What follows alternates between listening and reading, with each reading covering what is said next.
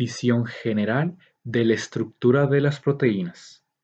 Una proteína típica usualmente tiene una o más estructuras tridimensionales estables, o conformaciones, que indican o reflejan su función.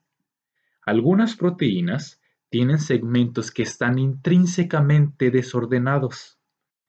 La estructura de una proteína es estabilizada en gran parte por múltiples interacciones débiles.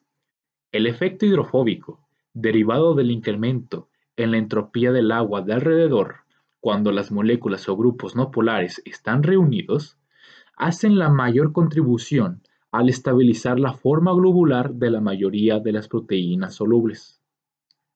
Del mismo modo, las interacciones de Van der Waals contribuyen al proceso, los puentes de hidrógeno y las interacciones iónicas están optimizadas en las estructuras termodinámicamente más estables. Los enlaces covalentes no peptídicos, especialmente los enlaces disulfuro, juegan un papel en la estabilización de estructuras en ciertas proteínas. La naturaleza de los enlaces covalentes en el esqueleto del polipéptido provoca que haya restricciones en la estructura.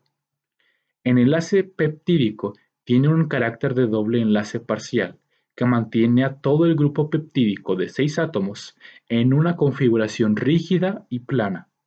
Los enlaces N-C-A y C-A-C pueden rotar para definir los ángulos diédricos Φ y Ψ, respectivamente, aunque los valores permitidos de Φ y Ψ están limitados por estéricos y otras restricciones.